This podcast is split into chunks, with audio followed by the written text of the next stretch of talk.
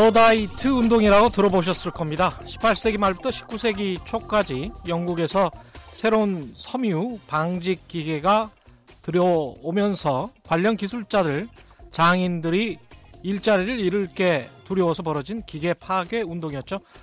대규모 기계 파괴 운동이 처음으로 벌어진 것은 1811년 영국 노팅엄이었다고 합니다. 그 뒤 이 운동이 영국 전역으로 퍼졌습니다. 기계 때려부수고 공장에 불 지르고 심지어 회사 경비병들과 총격전까지 벌였다죠. 결과는 영국 정부의 강경 대응을 불러와서 이 운동을 주창하는 사람들, 실천하는 기술자들은 사형까지 처할 수 있다고 법이 강화됐고 실제로 1812년 4월에는 영국 허더스필드에서 러다이트 운동가들 수명이 사살되었습니다. 요크에서는 수십 명이 교수형에 처해졌습니다. 결국 러다이트 운동은 1813년경 거의 사라지게 됐죠. 19세기만 해도 야만의 시대였다는 느낌이 듭니다. 그런데 로봇이 인간의 직업을 뺏는다는 생존적인 두려움, 반대로 그렇지 않을 수도 있다는 신중한 낙관론이 교차하는 21세기에는 로봇을 통한 변화가 과연 고상하고 부드럽기만 할까요? 오늘도 반복적이고 규칙적이면서 조금만 습득하면 누구나 할 수 있는 직업을 가진 직장인들에게 19세기의 러다이트는 꼭 역사 속 가상의 인물만은 아닌 것 같습니다. 안녕하십니까? 저는 진실 탐사 엔터테이너 그러나 가끔은 허당 최경영입니다. 세상에 이익이 되는 방송 최경령의 경제쇼 출발합니다. 네. 먼저 돌발 경제 퀴즈입니다. 오랜만에 돌발 경제 퀴즈를 내드리다 보니 잠깐 까먹었습니다. 어제 6일부터 25일까지 전국에서 2019 가구주택 기초조사가 실시되는데요. 이 조사는 전국의 각 주택과 농림어가에 대한 기초 정보를 파악하기 위한 것이죠. 대부분 조사원들의 현장 조사로 이루어지는데 통계청은 이번부터 조사원들이 현장에서 겪는 애로 사항을 해소하고 보다 정확한 통계 수집을 위해서 이전에 종이 조사표, 종이로 하던 조사표 대신에 이것을 가지고 자료를 수집한다고 합니다. 이것은 무엇일까요? 1. 캠코더 2. 태블릿 PC 3. 드론 어, 뻔하죠? 1번, 2번, 3번, 2번 태블릿 PC였습니다. 자, 오늘 돌발 경제 퀴즈 정답을 아시는 분은 아, 짧은 문자 50원, 긴 문자 100원에 정보 이용료가 부과되는 샵 9730번으로 문자 보내주시거나 무료인 콩과 마이케이로 보내주셔도 됩니다. 정답 보내주신 분들 가운데 6분 선정해서 영화 관람을 위한 패키지와 커피 기프티콘 보내드리겠습니다.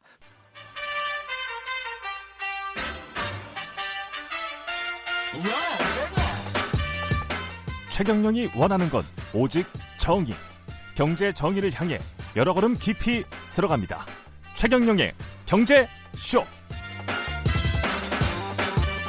네, 일반적으로 로봇 하면 인간 형태의 휴머너이드 뭐 이런 거를 떠올리게 되죠. 영화 때문에. 그런데 로봇의 범위가 굉장히 넓다고 합니다.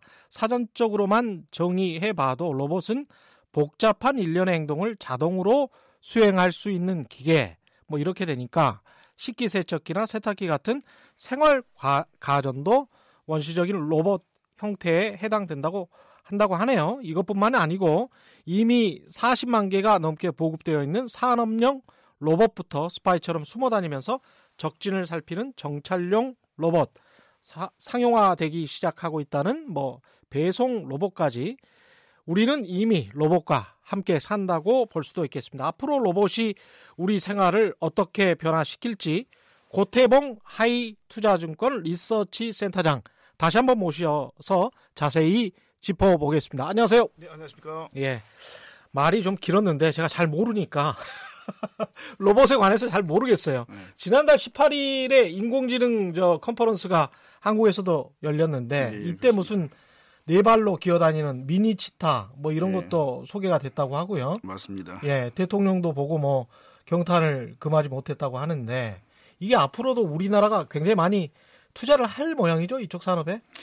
일단 뭐 생뚱맞게 왜 로봇이냐라는 예. 어, 주제에 대해서 일단은 말씀을 좀 드려야 될 것 같아요. 예. 처음에 이제 시작하실 때 러다, 러다이트라는 굉장히 무거운 주제를 꺼내셔서 그렇죠. 예. 어 이거 저거 제가 나쁜 놈으로 등장하는 게 아닌가 싶습니다. 근데 예. 아 저희가 4차 산업혁명은 얘기를 많이 하지 않았습니까? 예. 근데 4차 산업혁명이 가장 이제 3차와 큰 차이가 뭐냐면 음. cyber physical system이라고 부르죠. 예. 보통 사이버에 해당되는 게 저희가 아주 지겹도록 들은 AI. IoT. 예, IoT. 그래서 예. 아, 모든 정보를 다 여기저기서부터 다 얻을 수 있는 예. 즉 제가 보기엔 정보의 소스로서 만물이 다 소스가 되는 거죠. 예. IoT 그다음에 AI 음. 사람의 뇌 대신 뭔가 생각해 줄 수 있는 뭔가가 음. 다 사이버에 해당되는 영역이고요. 예. 그럼 physical이라는 그 물리적인 영역은 뭘까요? 이게 그게 로봇이 로봇입니다. 예. 이게 로- 그래서 아까 말씀하신 것처럼 아, 이 세탁기도 로봇이고 어. 뭐저뭐 식기건조기도 로봇이에요라고 음, 말씀하셨는데 예. 실제 그 로봇이라는 건 사람의 근력을 음. 뭐 대신해 주는 뭔가 물리적인 어떤 에, 변화를 이제 유발시키는 이 도구가 되겠죠. 예. 그래서 4차 산업혁명이 에, 사실 이제 어떻게 보면 다들 허당 이제 아까 허당 얘기하시 허당이다 아니면 뭐 시- 사실이다 뭐 이렇게 예. 얘기 많이 하시는데 예. 실제 4차 산업혁명이라는 게 이루어지려면 이 음. physical 영역에서 뭔가가 이루어져야 돼요. 그러겠습니다. 네, 그렇죠. 예. 우리가 3차 산업혁명이 정보혁명이었기 때문에 음. 사람의 머리에 뭔가를 더 넣어주는 행위들이 아니었습니까? 음. 저희가 인터넷에 뭘 검색을 하고 예. 뭔가 이저 다큐멘터리를 빨리 칠수 있고 뭐 이런 것들이 전부 다 그였다면 예. 4차 산업혁명은 그런 도구들을 음. 실제로 사람의 어떤 근력을 근력의 어떤 노동으로부터 자유롭게 해준다라는 것들이 포함되어 있는 거죠. 예. 그래서 4차 산업혁명의 어떤 컨셉은 이제 등장을 했고 음. 실제로 이 4차 산업혁명이 이제 중간 이제 말단까지 가려면 예. 사실은 변화돼야 된 거는 이 physical 영역입니다. 음. 그래서 어, 저희가 지난 시간에 얘기했던 자율주행 음. 같은 경우는 실제로는 달리는 자동차가 사실 달리는 로봇입니다. 그러네요. 시속 예. 300km 정도로 달리면서도 사고가 나지 않고 판단을 다 해야 되기 때문에요. 예. 사실 로봇계에서도 자율주행은 상당히 고도의 로봇입니다. 그렇습니다. 예. 왜냐하면 저희가 그때도 말씀을 드렸지만 어. 어, 자율주행에 포함되는 가장 힘든 것들이 인지, 음. 판단, 음. 제어라는 3단 프로세스입니다. 예. 그러니까 인지라는 건 사람 대신 센싱, 음. 보고 야 이게 뭐 예를 들면 저기서 사람이 온다, 저기서 자전거가 튀어나온다, 음. 아니면 신호등이 언제 바뀔까라는 건 다 인지, 아, 그 인지가 될 거고요. 그렇죠. 이게 또 IoT와 연결이 돼 있네요. 그렇죠, 연결이 예. 됩니다. 그래서 모든 그다음- 것이 인터넷으로 연결돼 있으니까. 그렇죠. 그러니까 나중에 설명드릴 네. 거지만 결국은 어, 모든 것들이 다 연결이 됩니다. 콜라보가 될 수밖에 음. 예. 없고요. 그 로봇도 역시 같은 맥락에서 음. 도대체 그 하고 많은 로봇 얘기 옛날 우리 어렸을 때부터 봤던 뭐 로봇 많아서부터 쭉 예. 있는데 왜 하필 지금 로봇이야라고 아마 생각하시는 분들은 예. 최근에 일련의 기술 변화들을 다 한번 묶어서 보시면 이해가 좀 가실 것 같아요. 음. 그래서 인지 판단이라는 부분이 우리가 그렇게 얘기했던 AI입니다. 그러네요. 그래 그렇게 봤던 걸 가지고 어떻게 생각할 건데라는 음. 부분을 인공지능이 대신 해주고요. 예. 그 다음에 이제 얘기했던 이제 제어라는 부분이 음. actuating입니다. 그러니까 예. 움직여 하는 건데요. 예. 우리가 그동안 모터라든지 뭐 어, 수많은 액추에이터들이 음. 고도로 발달되면서 예를 들면 예전에는 모터를 가지고 자동차를 그렇게 빠르게 달리게 할 수 있었나요? 그러니까 네오디뮴이라든지 새로운 소재들이 계속 발견되고 어. 모터를 좀 더 힘있게 한- 하는 소프트웨어라든지 아니면 음. 하드웨어 변화가 생기면서 로봇이 실제로 이제 막 뛸 수가 있게 만들었단 말이죠. 예. 그러니까 이런 것들이 다 가능했기 때문에 이제 로봇이라는 게 부각이 되는 거고요. 그래서 음. 인지 판단 제어라는 이 세 가지를 가지고 음. 결국 자율주행차도 되는 거고 로봇도 음. 이제 되는 그런 시기가 됐기 때문에 말씀하신 이제 대통령께서 보셨던 미니 치타도요. 음. 뭐 로봇을 얘기하자면 굉장히 길데 음. 어, 우리 사족 보행 로봇입니다. 이 미니 예. 치타는. 근데 미니 치타라는 이 사족 보행은 왜 나오게 됐느냐? 음. 걸프전에 예. 에, 전쟁을 하는데 보통 이제 군인들이 군장을 메고 보통 소총을 다 들고 뛰지 않습니까? 예. 근데 그 더운 사막에서 그 무거운 군장을 들고 사실 소총을 들고 싸운다는 게 얼마나 어떻게 보면 어, 그 비효율적인 행위입니까? 그렇죠. 그러다 보니 이제 미국의 이 날파라고 부르죠. 이제 음. 국방성 산하의 고등 이제 연구 계획국인데요. 이 고등 연구 계획국에서 야, 이 군인을 대신해서 군장을 매주는 로봇을 만들면 안 되니? 아 너무 편하겠다. 그렇죠. 그게 그렇죠. 그래서 2000년 처음에 2000년 초반에 예. DARPA에서 아예 작정을 하고 로봇을 만들기로 합니다. 음. 그러니까 사실 군인들의 어떤 생명이라는 것도 보호하자는 목적이었죠. 그렇죠. 어. 그리고 2007년도에 나왔던 게 DARPA Urban Challenge, Challenge라고 해서 자율주행 차도요. 장갑차와 탱크를 대신 운전해주면 안 돼. 전쟁터에서.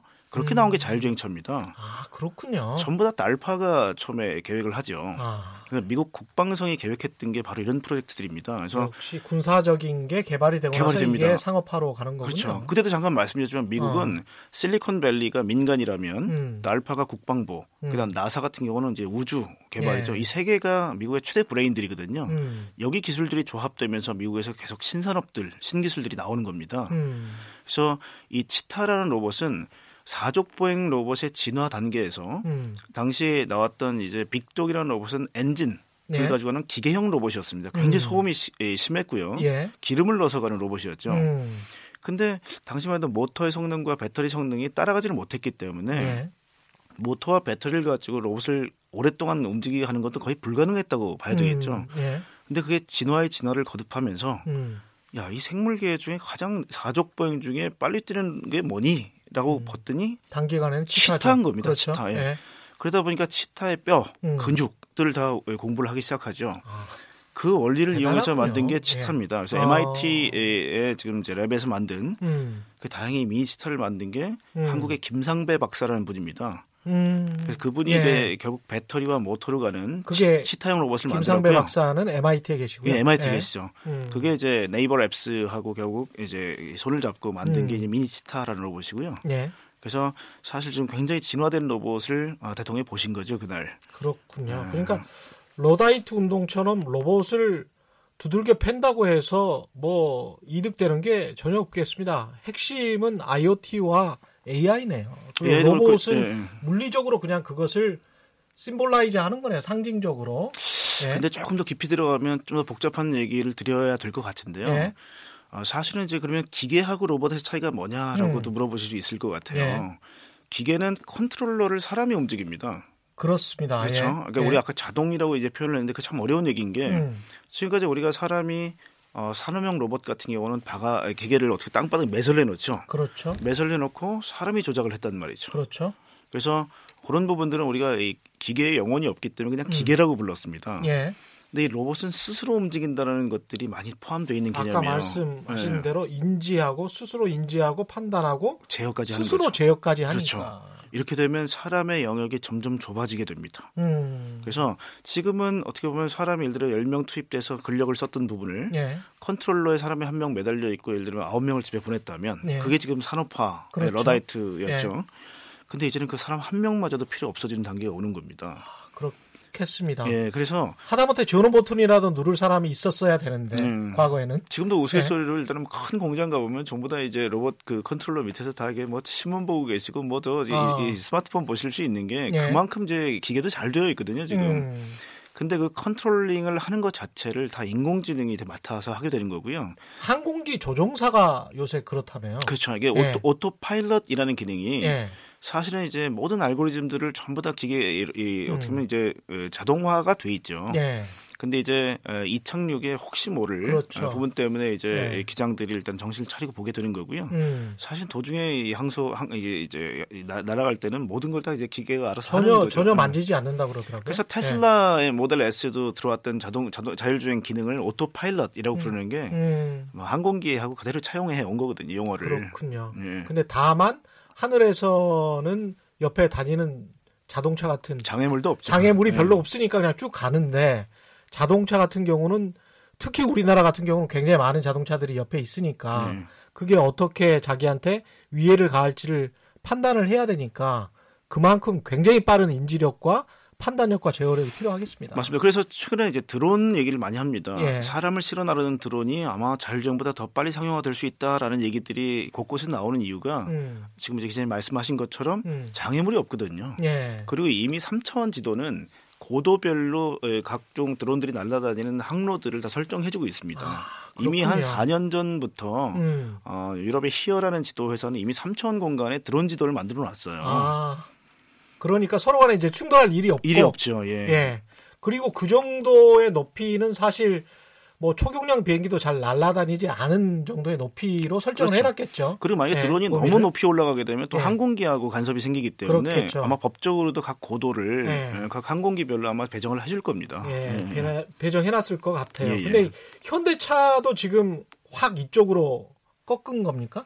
정책 방향을? 지난번 방송을 혹시 기억하시는 분들이 있다면 아마 그때 제가 말씀드렸던 걸 기억하실 텐데요. 음. 그래서 이제 로봇이 예. 오늘까지 이어진 거 아닙니까? 그렇죠.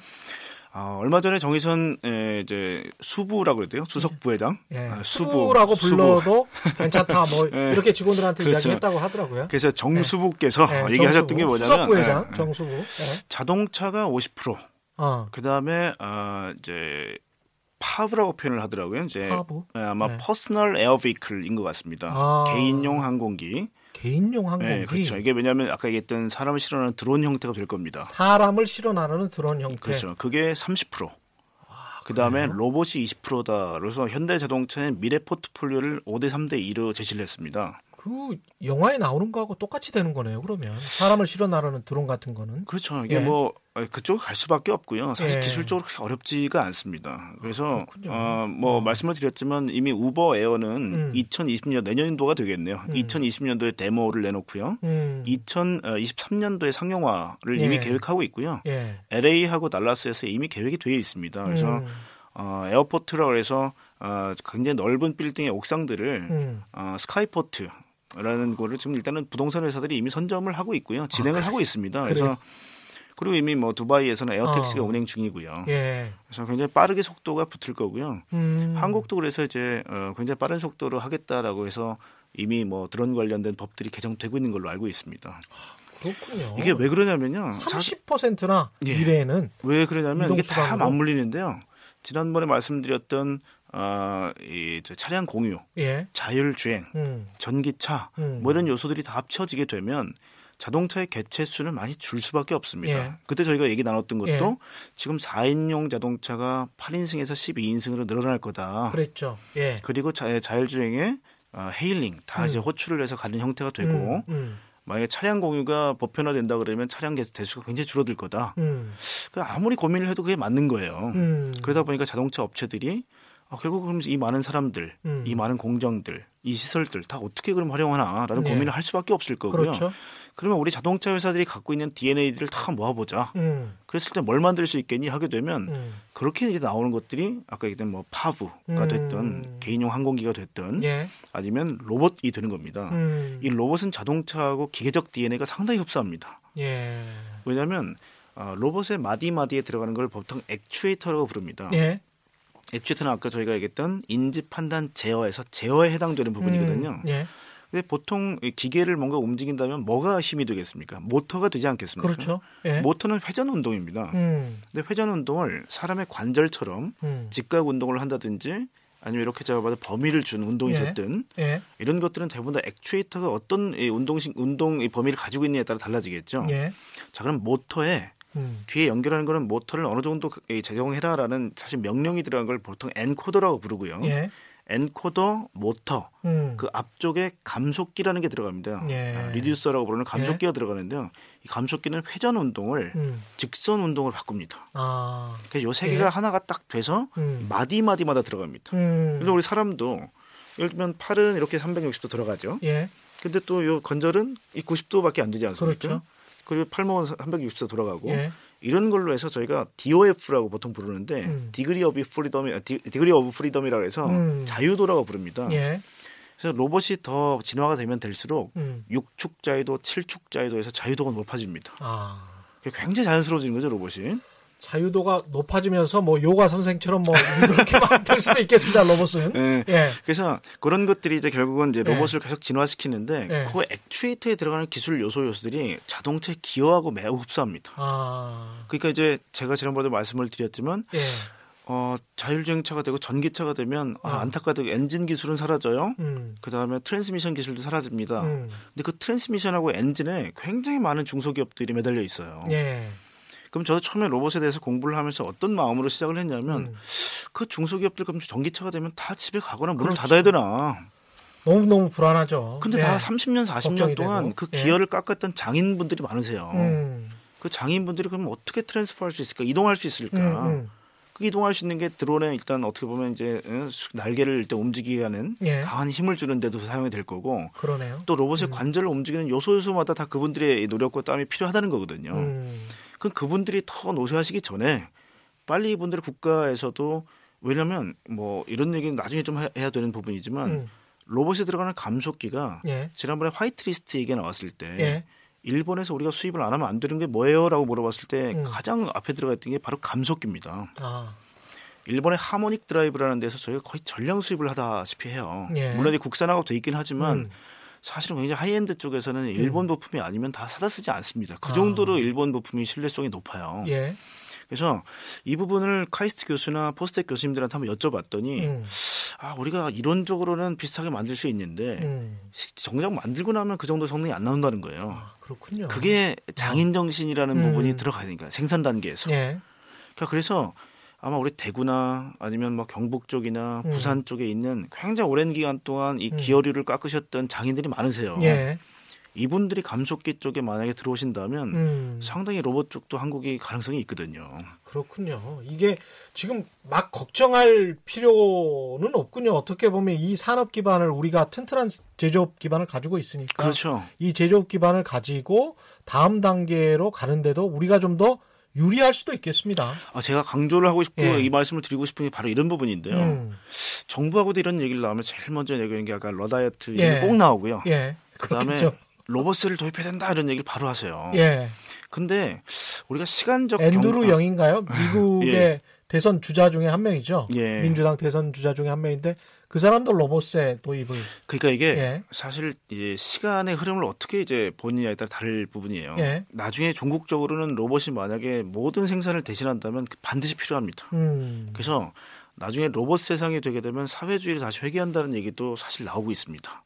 왜냐하면 사람은 근로를 하고 근로소득세를 내죠. 음. 근데 로봇이 모든 것들을 다 제조를 하게 되면 예. 당연히 로봇은 그럼 왜 세금을 안 내라는 얘기가 나올 수밖에 없어요. 사람이 오히려 역차별 당한다는 거죠. 그 로봇에 대해서. 그러네요. 그렇기 때문에 음. 로봇세를 도입하는 거는 당연한 수순이 될 겁니다. 예. 그래서 이미 어, 지금 이제 그 마이크로소프트 빌 게이츠 회장도 동일한 얘기를 하고 있죠. 예. 로봇세를 도입해야 된다. 음. 그런데 음. 한국적 현실에서 봤을 때는 음. 로봇이 지금 마치 생산도 되기 전에 음. 로봇 산업이 아직 태동하기도 전에 음. 로봇세가 나오면 이거 산업이 육성이 되질 않습니다. 아, 그렇죠. 예. 이거는 지난번에 저희가 이 음. 차량 공유 때도 똑같은 얘기를 했죠. 음. 산업이 크고 나서 단속을 하는 이 우버하고 음. 생기기도 전에 단속을 하는 한국하고 분명히 결과는 다릅니다. 그렇죠. 그래서 어. 제가 지금 계속 말씀드리는 건 뭐냐면 음. 로봇을 만드는 과정에서 수많은 노동자들이 들어갈 수 있습니다. 예. 로봇을 만드는 과정에서 예.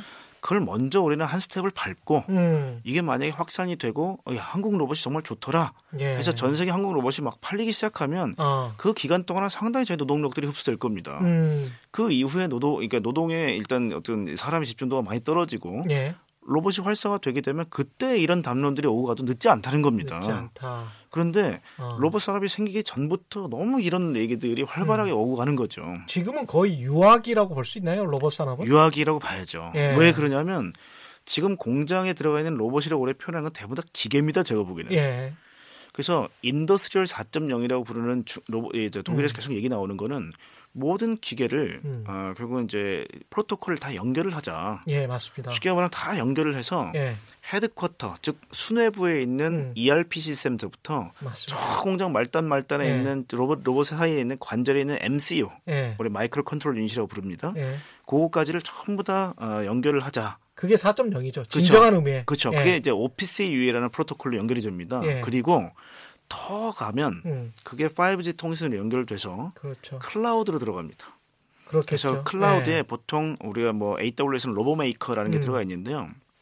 클라우드에 로봇의 영혼에 해당되는 녀석이 들어가 있습니다. 음, 그게 로봇을 컨트롤할 수 있는 녀석이죠. 예, 이게 우리가 이제 이, 이 로봇 하게 되면 틀 음. 인류의 미래 뭐 종말을 생각하는데 비슷한 형상들인데 음, 그 어, ROS robot operating system이 클라우드 안에 들어가 있고 음, 그 클라우드가 전 세계 있는 모든 로봇을 컨트롤하는 음. 그래서 그, 로. 그 그, 예, 실제 그게 예. 뭐 실제 이루어지고 있습니다 지금. 그냥 쉽게 말씀을 드리면 고세트 사장님이 지금 말씀하시는 그런 마트에서 가령 내가 과자를 팔았는데 과자의 재고가 다 소진이 돼 갈 것 같아요. 그래서 배송 기일이 한 하루 이틀까지 걸린다고 하면 그것까지 계산해서 그 특정 A 마트로 생산을 해서 유통까지 해서 다 모든 것들이 AI, AI가 책임을 지고 그리고 이송 로봇이 책임을 지고 거기까지 배송을 하는 그런 단계를 지금 말씀하시는 거죠. 뭐 이미 뭐 예. 아마존이라든지 예. 특히 지금 중국에는 다 이미 실시가 되고 있고요. 음. 그 실제 뭐어그 그거죠 그 중국에서 11월 11일 날 그 광군제라고 그러나요? 예, 예. 광군제 때 실제 정말 엽기적인 게 뭐냐면 주문을 하고 예. 어 15분 만에 배송이 되는 경우도 있었다는 거예요. 그게 뭐냐면 어. 어, 관군제는 제일 많이 팔리는 아이템은 뭐기 때문에 음. 각각 스토리지나 이런 쪽에 미리 비축을 해놓는 거예요. 예. 그래서 그거는 AI들이 판단을 해서 음. 뭐는 재고를 얼마나 쌓아놔라 이런 식으로 해놓고 음. 결국 주문이 들어오자마자 다 준비를 하고 있는 거죠. 예. 그래서 가장 빠른 배송은 15분 만에 됐다는 겁니다. 음. 그러니까 그만큼 예측 모델이 잘 돼 있고요. 예. 실제 이제 그런 것들이 지금은 몇 개 몇 개 좀 앞서 있는 게- 예, 회사들만 준비가 돼 있지만 음. 어, 그 과정 과정에서 사실은 이제 굉장히 확산이 많이 될 거고요. 그렇죠. 그렇게 되면 이제 아, 클라우드에서 분명히 이제 예측을 하고 음. 실제 로봇을 움직이게 한다든지 하는 건될 음. 거고요. 오늘 사실 뭐 시간이 별로 많지 않아요. 너무 저희가 앞을 많이 끌었는데 예. 사실은 그래서 어, 로봇 중에 지금 가장 많이 되고 있는 게 그 특히 아마존은 뭐 Kiva라 그래서 음. AGV라는 로봇이 있습니다. 예. 이게 뭐냐면 사람이 guided 해놓은 포스트만 딱딱 따라서 가는 이제 배송 이게 운, 운송 로봇이거든요. 운송 로봇. 예, 예. Kiva는 굉장히 유명합니다. 예. 미국에서도 센세이션을 일으켰죠. 음. 왜냐면 아마존이 어떻게 이렇게 빨리 배송할 수 있니? 음. 뜯어보니 그 우리가 최근에 이제 보면 이- 옛날에 창고라고 불렀던 것들이 예. 최근에는 뭐 굉장히 잘 봐도 로봇이 많이 들어가 있는 예. fulfillment 센터라는 이름으로 바뀌고 있습니다. 아, 그래요. 예. 보시게 되면 배- 운송, 배송, 그다음 pick and place라고 그러죠. 예. 집어서 뭔가 박스에 넣는 행위까지 예. 전부 다 로봇으로 대체가 되면서 음. 속도가 상상할 수 없을 정도로 빨라지고 있습니다. 음. 근데 아마존이 그렇다 보니 다른 회사들도 따라하지 않고서는 음. 너무 상대적으로 차이가 많이 나는 거죠. 음. 그래서 그게 결국 중국도 다 퍼지고 있고요. 한국도 지금 CJ 대한통운이라든지 신세계라든지 이마트 전부 다 따라하다 보니 음. 굉장히 캐펙스 투자가 많이 일어날 수밖에 없습니다 지금. 그러네요. 근데 그 어. 과정 과정을 보시면 로봇이 계속 투입되고 있거든요. 음. 그래서 우리는 어느 정도 수준인가요? 아까 아마존 말씀하셨지만. 아유 많이 못 따라가고 있고요. 못 따라가는 그나마 거예요? 지금 쿠팡 같은 데가 굉장히 빠르게 가고 있습니다. 아, 그래서 그래서 뭐, 적자가 많이 나는 거죠. 뭐 음. 다섯 번 하루에 배송할 수 있다, 뭐 새벽 배송 가능하다, 뭐 이런 것들이 다 맞습니다. 이런. 그렇습니다. 예. 이런 시스템이 더 돼 있고 fulfillment 센터 내에 자동화가 많이 이루어지면 이루어질수록 음. 적어도 굉장히 빨라지는데 지금도 병목 공정이 예. 아까 제가 pick and place라고 얘기했던 부분이 예. 모든 물체는 다 다르게 생기지 않았습니까? 음. 이거를 로봇이 다 그냥 사람 손처럼 아니면 음. 사람 두 팔을 가지고 이 감싸 안듯이 해서 제가 네. 음성하기 힘들기 때문에 음. 이 pick and place가 굉장히 힘들어요. 그렇군요. 그래서 이런 부분에서 제가 자동화가 지금 이루어지고 있는 게 음. AI를 이용한 로봇들이 되겠습니다. 네, 예. 구체적으로 이제 배송 이야기 하셨는데 다른 분야도 조금 로봇에 다른 네. 분야도 이야기해 주시고 다른 국가 기업 그다음에 우리는 어느 정도인지 그리고 앞으로 어떻게 해야 되는지 그 부분을 짚어 주시고요. 잠깐 여기서 퀴즈 한 번 더 보내 드리겠습니다. 어제 6일부터 25일까지 전국에서 2019 가구 주택 기초 조사가 실시되는데요. 이 조사에서 조사원들이 아, 현장에서 종이 조사표로 조사를 해왔답니다. 가구 주택과 농림원가의 기초 정보를 파악하기 위해서죠. 그런데 지금부터는 이것을 가지고 다니면서 자료를 수집한다고 하네요. 이것은 무엇인지 선택만 해주시면 되는 겁니다. 1번 캠코더, 2번 태블릿 PC, 3번 드론. 네, 오늘 돌발 경제 퀴즈. 정답 아시는 분은 짧은 문자 50원, 긴 문자 100원에 정보 이용료가 부과되는 샵 9730번으로 문자 보내주시거나 아니면은 무료인 콩과 마이 K로 보내주셔도 좋습니다. 정답 보내주신 분들 가운데 여섯 분 선정해서 영화 관람 위한 패키지와 커피 기프티콘 등을 보내드리겠습니다. 좋은데? 이게 지금 관련해서 로봇이 지금 운송 로봇 주로 말씀하셨고 다른 분야가 또 뭐 있을까요? 그러니까 뭐 분야 워낙 다양합니다. 네. 그러니까 어, 지금 보시면 산업용 로봇부터 일단 출발해 볼게요. 예. 산업용 로봇은 거의 기계입니다. 예. 이제 결국 매설내 이렇게 매설내 놓기 때문에 음. 보통 펜스를 둘러 놓습니다. 왜냐하면 워낙 힘이 세고 음. 속도가 빠르다 보니까 사람이 주변에 가게 되면 예. 이 로봇을 맞게 되면 사람이 거의 사망할 정도로 힘이 셉니다. 그렇군요.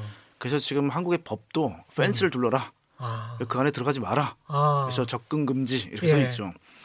그런 이제 산업용 로봇이 우리가 로봇이 굉장히 거리가 멀었던 게 음. 한국이 사실은 전 세계 로봇 밀도 1위입니다.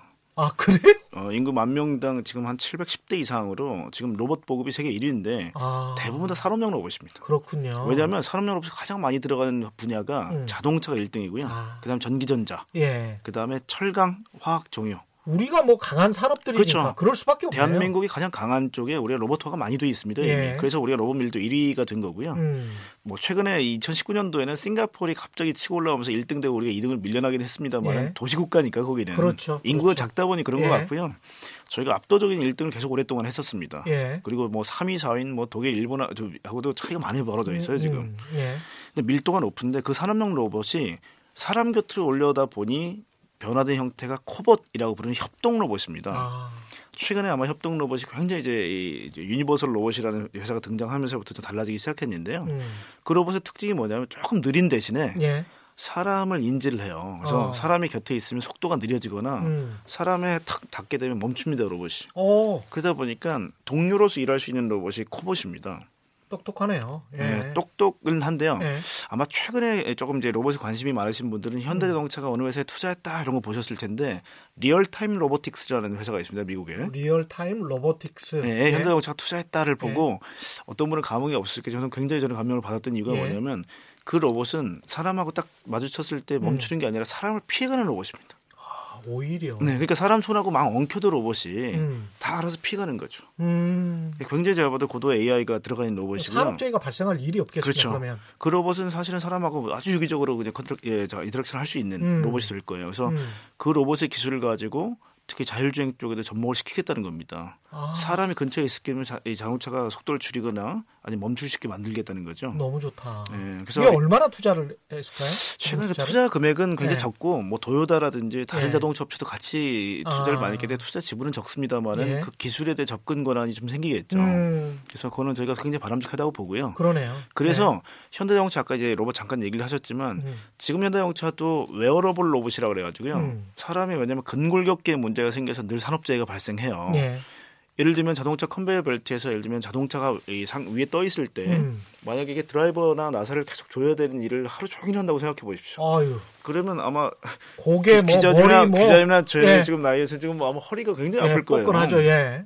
그러다 보니 에, 몸에 입는 로봇이죠. 음. 그러면 한쪽 고정된 게 우리는 딱 기대고 있어도 아주 편하게 움직일 수 있는 그런 로봇들을 지금 만들고 있어요. 현대자동차가 그 노약자분들이나 장애인 장애인들한테 굉장히 도움이 됩니다. 굉장히 도움 되겠는데요. 그래서 오- 의료 보조 도구로도? 굉장히 예. 이제 예, 활성화 될 거고요. 예. 실제로 최근에 그래서 의료 보조용 로봇들도 많이 나오고 있어요. 그게 음. 웨어러블 로봇입니다. 그렇겠는데요. 그렇게도 이제 나올 수 있고요. 그 다음에 아, 현대자동차가 이제 그런 것들도 산업용 로봇으로 쓸 수 있는 부분이 많아요. 음. 그래서 협동 로봇 같은 경우는 의장 공정, 음. 사람이 예를 들어 시트를 얹어야 되고 예. 뭐 예를 들어 cockpit을 갖다 붙이고 하는 행위들이 굉장히 근력을 많이 쓰는 예. 행위들이거든요. 예. 그래서 늘 보면 bottleneck 공정이 의장 음. 공정이었죠. 예. 사람이 제일 많이 투입되고 음. 예전에 또 사회적 문제가 됐던 게왜 음. 비정규직 근로, 근로자들 다 왜 그 힘든데 투입했냐가 예. 의장 공정이거든요. 악명이 높습니다. 의장 공정이 음. 거기 로봇을 대신 넣을 수가 있어요. 예. 그러니까 그런 것들이 이제는 cobot이라고 예. 불렀던 것들이 이제 진화가 되는 거고요. 음.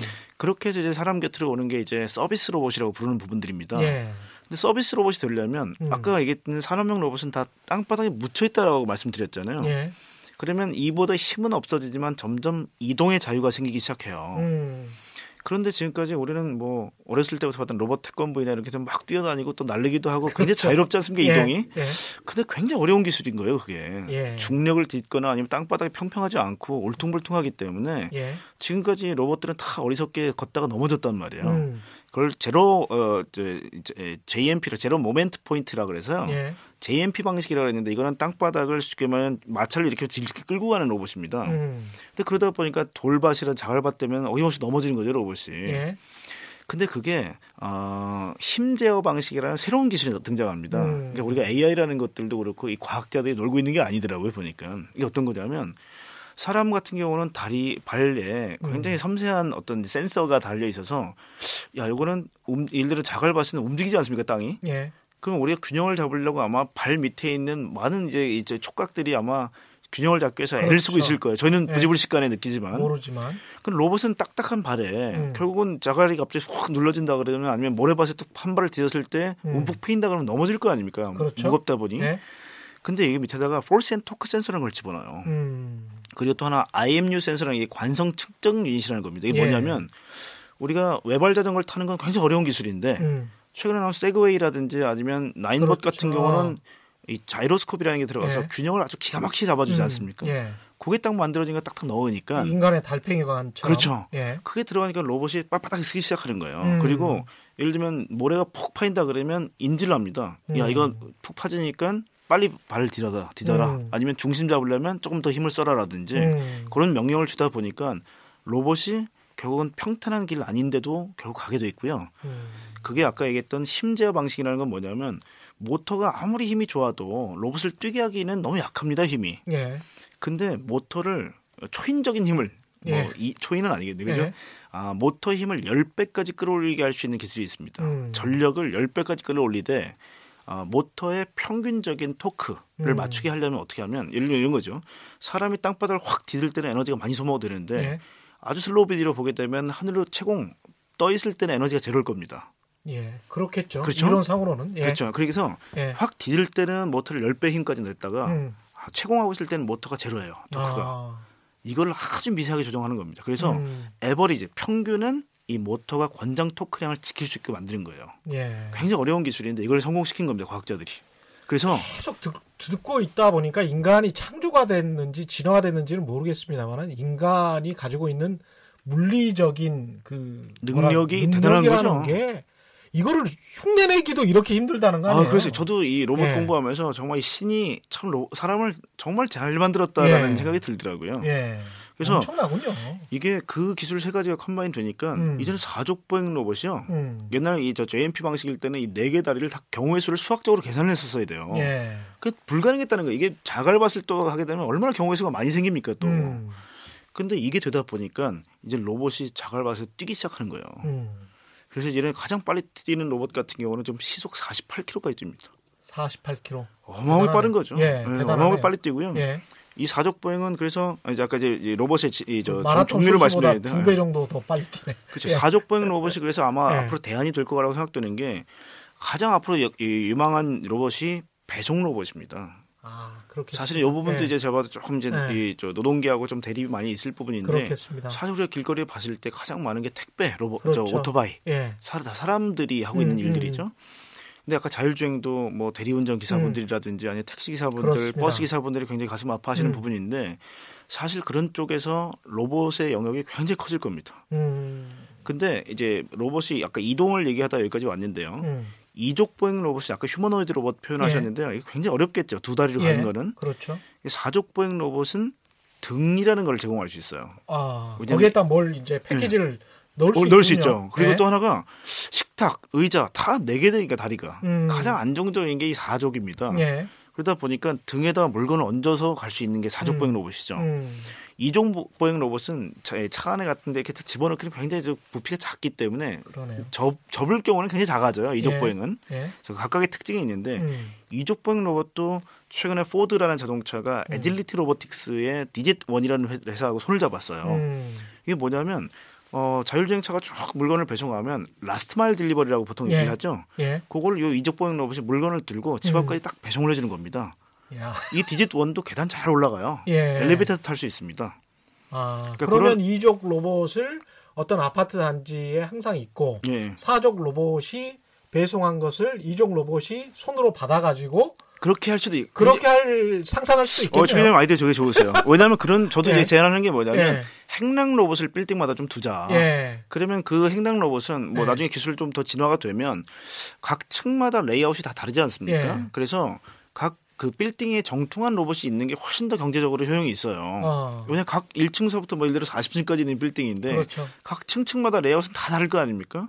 지금도 사실은 거대한 아파트 단지에 가면 배송 기사분들이 어디가 몇 동이야 이거를 굉장히 헷갈려, 헷갈려 하시죠. 예. 그래서 그 아마 행랑 로봇들이 각각 있고 예. 아마 입구에 로봇이 갖다 주면 음. 그걸 받아서 가는 로봇들이 아마 많아질 것 같아요. 예. 그래서 이족 보행 로봇은 사실 그렇게 해서 굉장히 편하게 좀 갈 수 있고 사족 보행 로봇도 다리만 있는 게 아니라 예. 사실 manipulator라고 해서 이 손이 예. 앞이나 뒤에 달려 있습니다. 그래서 아. 앞에 달려 있으면 마치 공룡 같고 아. 뒤에 달려 있으면 scorpion 같아 보여요. 예. 그래서 그 손이 붙어 있기 때문에 음. 어, 엘리베이터를 누른다든지 아, 아니면 물건을 가능하군요. 물건을 내려놓는 게 가능합니다. 예. 그래서 이런 로봇이 일단 이렇게 배송 로봇 쪽에서는 많이 일단 이 로봇들이 음. 들어갈 거고요. 음. 이동이 가능하다 보니까 이제는 집집마다도 들어올 수 있겠죠. 음. 그 서비스 로봇들이 아까 이제 말씀하신 것처럼 예. 어, 제일 이제 사람 수요가 많은 거가 음. 지금 보면 간병인 분들 예. 있잖아요. 근데 간병인 분들이 가장 힘드신 게 또 이제 노약자 분들이 보면 이제 대소변을 대신 받는다든지 그렇죠. 뭐 이제 샤워를 시키시거나 할 때 화장실로 이제 온송을 들을 때 굉장히 무겁지 않습니까 사람이 음. 그래서 예.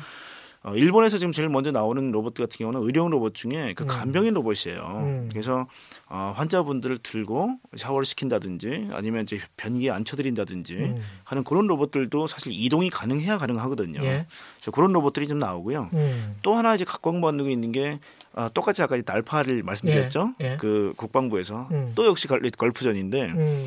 의사들이 전쟁 지역에 가고 싶지 않아요. 음. 근데 사망 사고도 많고 사상자가 많이 발생하니까 음. 그때 또 역시 미국 이제 고등 국방 광석에서 그런 거죠. 야 의사는 그럼 미국에 있고 음. 그럼 중동 지역에서 전쟁을 하고 있을 때 수술 대신해 줄 수 없니? 음. 그래서 원격 진료 로봇이 나온 게 예. 아, 바로 지금도 이제 계속 이번에 이제 아, 다빈치라는 로봇이에요. 어. 다빈치라는 로봇이 전 세계 수술용 로봇의 95%를 장악하고 있는 거의 독점 업체입니다. 음. 왜냐하면 수술은 한 번 잘못돼서 사람이 죽을 그럼요. 경우에는 배상 규모가 워낙 크기 때문에. 믿을 만한 로봇 나설 수밖에 음. 없다는 거거든요. 예. 근데 이것도 참 재밌는 게 한국이 예, 수술 기록은 전 세계 1위입니다. 이 다빈치로 수술을 많이 한 기록이 한국 1위예요. 지금 세브란스 병원이 대단하네요. 아주 권위가 있습니다. 예. 이 다빈치를 왜냐하면 사람 한국이 예. 아, 젓가락을 쓰다 보니까 아무래도 이 손기술이 조- 예, 좋죠. 손기술이 좋죠. 예.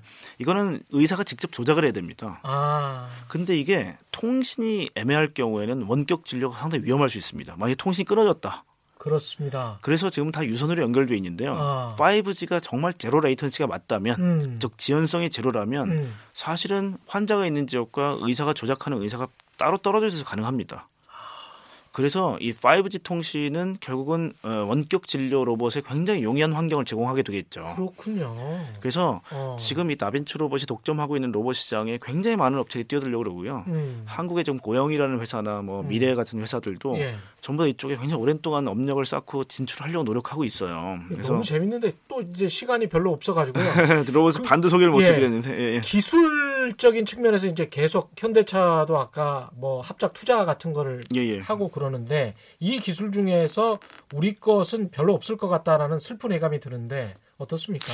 일단은 제일 중요한 게 네. 모터하고 아까 말씀한 감속기라는 부분이 제일 중요하고요. 예. 또 하나는 이제 operating system 소프트웨어 기술입니다. 음, 이게 전부 다 어떻게 보면 외국에 많이 그렇죠. 의존을 하고 있는데 예. 여기서 국산화가 이루어지는 게 가장 시급하다라고 좀 말씀드릴 수 있겠고요. 음. 다행히 한국은 기계공업이 상당히 발달한 나라입니다. 예, 그래서 예. 아, 이쪽에 만약에 포커스만 맞추면 음. 야 이쪽은 우리가 나아갈 기회야라고 생각한다면 음. 저는 무섭게 빠른 속도로 따라 붙을 거라고 봅니다. 예. 그래서 저도 뭐 기획재정부라든지 산업통상부나 음. 정부분들 만날 때마다 계속 이 말씀을 드리거든요. 예. 아, 정부 돈 이상한 데 쓰지 말고 예. 정말 지금 장인분들의 정말 생생한 이제 기술 남아 있을 때 음. 이런 분들 좀 많이 모아서 특히 카이스트 교수님이나 음. 박사님들 모아놓고 같이 좀 재밌네요. 예, 산학 협동을 해서라도 이 기술을 좀 많이 빌드업했으면 좋겠다. 과거에는 기계학과가 음. 한참 인기가 좋다가 최근에는 또 인기가 시들해졌었거든요. 근데 그게 다시 그렇죠. 드론. 드론도 기계 기술이거든요. 드론도 예. 기계 기술이기 때문에 예, 예. 음, 정부의 역할은 어떻게 해야 될까요? 일단은 제가 봐도 아까 음. 말씀드렸지만 어, 물론 이제 거대 담론으로 가게 되면 로봇에 예. 이런 것들이 필요하겠지만 예. 제 생각에는 지금은 산업을 빨리 육성해야 음. 한국이 이쪽에서 제가 봐 들어갈 틈이 있습니다. 예. 지금 미국과 중국 굉장히 빠릅니다 속도가. 음. 그리고 일본은 로봇 공화국이라고 얘기할 정도로 예. 로봇에 대해서는 맞습니다. 전부 다 어떻게 예. 보면 예, 오리엔테된 사람들이 많이 있어요. 예. 그래서 한국이 굉장히 늦어졌습니다 여기서. 음. 그렇기 때문에 이 로봇은 저희가 조금 빨리 좀, 예, 좀 채찍질할 필요가 있다. 정부 정책도 지금 거의 비슷하게 그렇게 가는 건가요? 가고 있는데 뭐 요소에서 보면 아직도 걸림돌이 많고 규제가 그렇죠. 많습니다만은 예. 일단 이 로봇만큼은 아주 저희가 걸음마 단계이기 때문에 음. 아 정부가 조금 제가 보기엔 좀 지름길을 터줬으면 좋겠다라는 음. 생각이 많이 들고요. 마지막으로 그래도 인력 감축이랄지 실직 우려하는 사람들 굉장히 많을 텐데 어떻게 봐야 될까요? 문화적으로는. 그래서 일단은 뭐 가장 이 고용 유발 개수가 큰 게 말씀해주면 자동차입니다. 예. 제조업에서는 예. 자동차는 2025년도가 되면 전기차로 급속히 바뀔 수밖에 없다고 말씀을 드렸죠. 예. 규제 때문에 예. 아, 왜냐하면 환경 규제 때문에 바뀔 수밖에 없기 때문에 이분들을 빨리 로봇 산업으로 잡아보기는 옮겨드릴 필요가 있어요. 음. 그래서 밑에 특히 기어라든지 이런 걸 깎는 업체들도 많거든요. 예. 기어 깎는 업체들은 어 이제는 필요 없어지는 거야가 아니라 음. 이 로봇 쪽의 감속기를 빨리 저희가 뭐 기술을 선도하거나 예. 개도를 하거나 학습을 시켜줘서 음.